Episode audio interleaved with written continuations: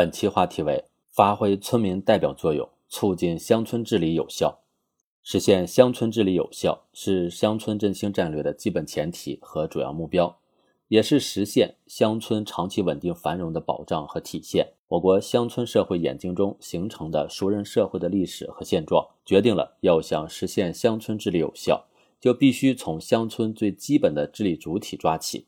强化乡村微治力量，实现自治、法治、德治相结合，构建乡村善治格局。乡村微治力量指的就是村民代表，作为自治的基础性力量，村民代表对于乡村社会的稳定和健康发展具有不可替代的地位和作用。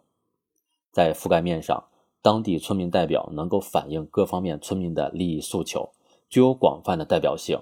能够代表村民的根本利益。发挥着代表村民利益、维护村民权利、维持村庄秩序的社会治理功能，是一个村庄社会稳定、民风和谐的重要力量。要实现乡村治理有效，就要进一步改善和加强村民代表工作，提高乡村干部、农民对村民自治制度的思想认识，提高乡村善治水平。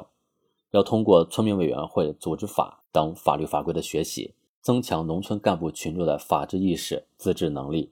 不断健全完善村民自治制度的各种政策配套，完善健全村民代表报酬制度，建立村民代表培训制度，畅通优秀村民代表进入村两委的制度化渠道，建立村民代表能进能出的监督管理机制。